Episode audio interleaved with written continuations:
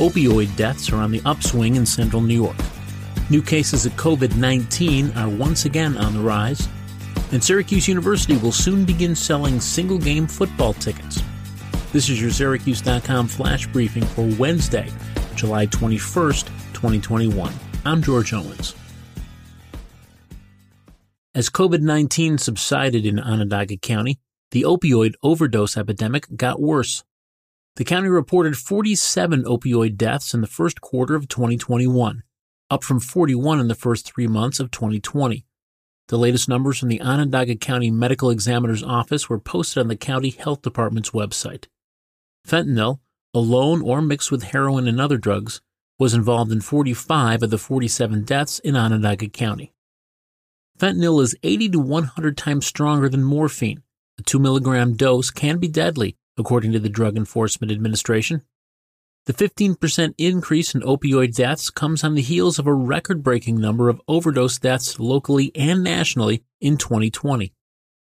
There were 156 opioid deaths in Onondaga County last year, up from 127 in 2019, a 23% increase. Drug overdose deaths nationally rose nearly 30% in 2020 to a record 93,000, according to preliminary numbers the government reported last week.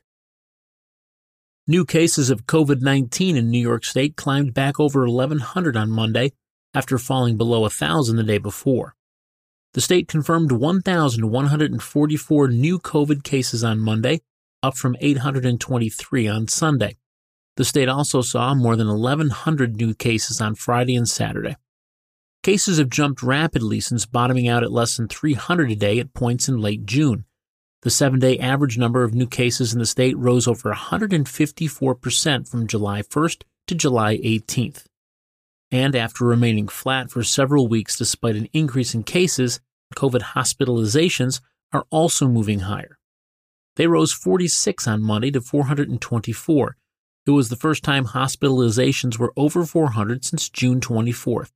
They've increased 21% since July 1st. The numbers so far are still nowhere near the level seen during the surge in cases last fall and winter. At one point in January, the state reached an all time high of new cases in a day with nearly 20,000.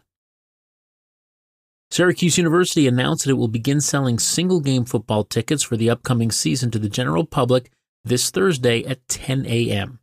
Single seats will be priced between $25 for the cheapest seat during games against Albany and Liberty and $130 for the most expensive seats during the home game against Clemson. The games are broken into three pricing tiers. The top tier is the season's marquee opponent, Clemson. The bottom tier includes games against Albany and Liberty. And the middle tier includes Power 5 games against Pittsburgh, Boston College, Wake Forest, and Rutgers.